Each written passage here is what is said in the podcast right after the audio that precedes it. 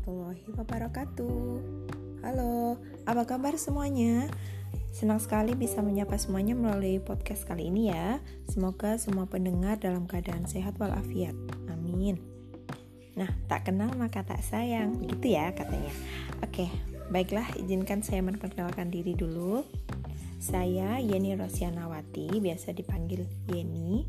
Saya mahasiswi Bunda Cekatan Beach 2 saya dari Regional Jemberaya dari IPJR. Halo teman-teman keluarga IPJR semuanya. Semoga sehat selalu ya. Uh, di podcast kali ini saya akan mengulik tentang keajaiban briefing role playing untuk anak. Mungkin sudah ada yang pernah dengar ya tentang istilah tersebut.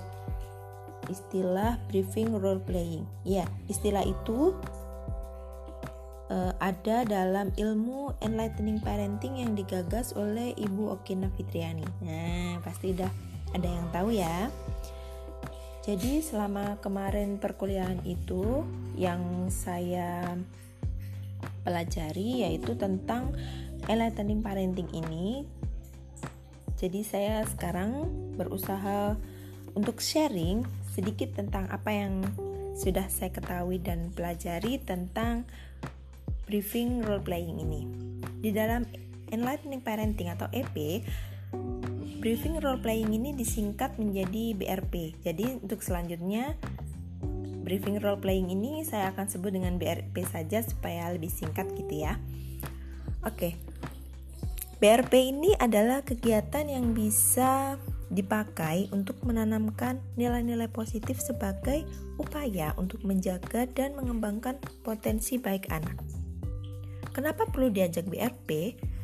Um, harapannya begini, nanti supaya anak itu lebih siap untuk menghadapi berbagai situasi atau keadaan. Jadi begini, anak belum mempunyai pengalaman hidup, maka akan perlu dipersiapkan untuk menghadapi berbagai pengalaman. Anak bukan orang dewasa yang dikecilkan, maka bagi anak, pengalaman-pengalaman pertama seperti diajak pertemuan keluarga, pergi ke pasar, pergi ke dokter gigi, untuk pertama kali seperti itu belum ada jejak di peta mentalnya. Karena itu, ia perlu dilatih dan diperkenalkan. Sama halnya seperti orang dewasa yang pertama kali harus tampil di depan orang penting, misalnya menari di depan gubernur gitu ya. Perlu beberapa kali latihan dan gladi resik supaya acaranya bisa berlangsung lancar dan sukses. Begitupun dengan anak-anak, maka sebelum mengajak mereka ke tempat atau acara yang belum mereka belum pernah mereka alami sebelumnya, lakukan dulu BRP di rumah. Nah, Berikut ini akan saya share beberapa langkah yang bisa dilakukan saat BRP. Ada lima langkah. Yang pertama, tell, yakni menceritakan dalam bahasa sederhana secara detail mengenai kondisi, ketentuan, dan hal penting yang harus diperhatikan dalam kegiatan yang akan dilakukan. Kemudian, yang kedua, show, yakni menunjukkan dan memberi contoh apa yang boleh dan tidak boleh dilakukan selama kegiatan berlangsung. Yang ketiga, do role playing atau mempraktikkan hal yang akan dialami, seolah-olah mereka sudah berada di kondisi yang sebenarnya. Yang keempat, ask, bertanya dan memastikan bahwa anak sudah mengerti apa yang harus dilakukan. Yang kelima, evaluasi, yakni beri pujian jika anak sudah paham dan evaluasi setelah kejadian. Dalam proses BRP ini, sebaiknya perlu mengandaikan beberapa kemungkinan jika kondisi nantinya tiba-tiba berubah. Sehingga nanti anak itu siap untuk menghadapi berbagai keadaan. Contohnya begini, saya pernah melakukan BRP saat anak saya giginya itu pertama kali goyang. Nah, saya beritahu bahwa jika gigi tersebut harus dicabut supaya nanti ada ruang untuk gigi baru yang akan tumbuh. Nah, saya beri tawaran. Dicabut sendiri dengan dibantu ibu atau nanti bisa dicabut pergi ke dokter gigi. Sepertinya dia agak takut untuk mencabut sendiri ya karena belum ada pengalaman sebelumnya. Jadi karena itulah dia meminta untuk pergi ke dokter gigi saja. Oke, baiklah. Setelah beberapa hari kemudian, tibalah waktu untuk ke dokter gigi. Sebelum ke dokter gigi, dua hari sebelumnya saya melakukan BRP dengan kita dengan cara kita bermain-main dokter-dokteran seperti ya, seperti itu.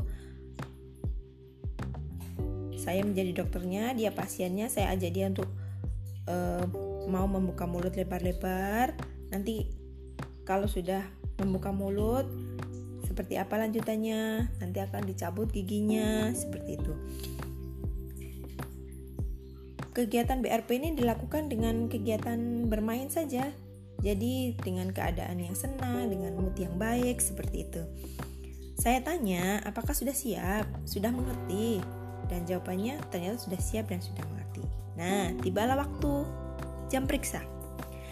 Ternyata ketika sampai di sana kita dapat nomor antrian yang ketiga, sedangkan pasien pertama dan pasien yang kedua itu ternyata mereka membutuhkan waktu perawatan yang lama. Otomatis kita jadi mengantri dan menunggu.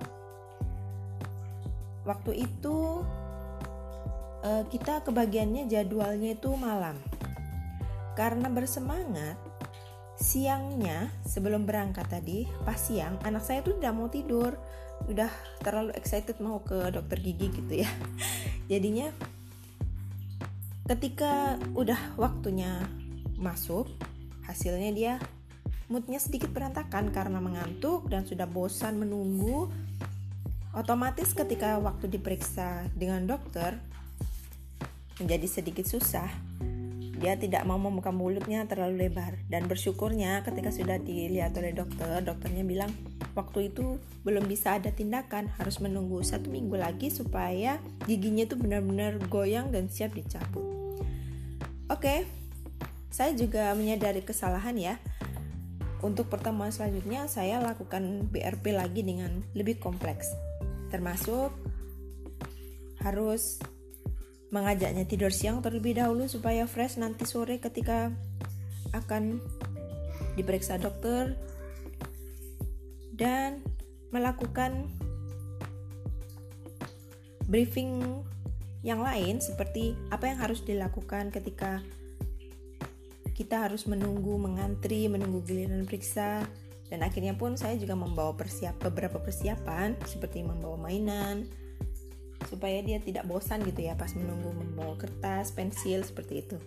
Dan yang paling penting briefingnya yang paling penting itu saya harus menekankan dan meyakinkan harus mau membuka mulut ya harus dengarkan bu dokter ya harus sabar kalau mau mendengarkan bu dokter harus membuka mulut lebar ya dibuka biar nanti cabut giginya tuh biar cepat gitu biar cepat selesai. Saya bilang seperti itu. Nah pertanyaannya menggelitik pasti ketika ditanya seperti seperti ini ya apa nanti cabut giginya sakit? Nah seperti ada rasa takut-takut gitu. Kita sebagai orang tua harus mau meyakinkan dan harus bisa meyakinkan supaya anak itu juga harus berani jadi saya jawab dengan sejujurnya saja, sakit sih, tapi cuma sebentar kok. Nanti dikasih obat sama bu dokternya, jadi pas dicabut tidak terasa, cuma ada darahnya nanti sedikit, nanti sama bu dokter diberi kapas. Setelah itu darahnya akan berhenti keluar dan sudah selesai, tidak sakit seperti itu. Ya, dengan berulang-ulang, diberitahu berulang-ulang akhirnya sebelum berangkat saya pastikan lagi sudah siap ya nanti yang pintar ya di tempat bu dokter seperti itu. Hasilnya setelah selesai bertemu dengan dokter alhamdulillah sukses dan lancar. Nggak ada nangis malah dia bisa bercanda dengan dokternya. Enjoy sekali pas proses cabut cabut gigi itu. Dokternya pun berpesan nanti kalau ada yang goyang lagi ditunggu aja ya nanti bisa cabut sendiri gitu. Setelah ada berbekal pengalaman seperti itu Gigi kedua beberapa selang beberapa bulan kemudian gigi kedua ada yang goyang. Jadi sepertinya dicabut sendiri sama dia, dia tidak bilang kepada saya dan ketika sudah selesai dicabut baru diberitahu ke saya. Ya surprise gitu ya. Saya juga kaget loh. Kok ini dicabut sendiri? Iya, kan kata Bu Dokter harus dicabut sendiri kan bisa dicabut sendiri nggak apa-apa nggak sakit kok gitu ya jadi pengalaman itu memang penting ya jadi ketika anak belum punya pengalaman memang sebaiknya kita beritahu biar supaya siap gitu dengan menghadapi kondisi-kondisi apa yang akan terjadi. Dengan memberikan beberapa alternatif juga seperti tadi kemungkinan ada antri yang lama atau kemungkinan tindakannya lama atau seperti apa itu kalau bisa diberikan secara detail supaya anak-anak itu bisa lebih siap dan lebih fleksibel untuk menghadapi keadaan. Lalu, apakah dengan melakukan BRP itu pasti sukses? Nah, pertanyaan selanjutnya kayak gitu.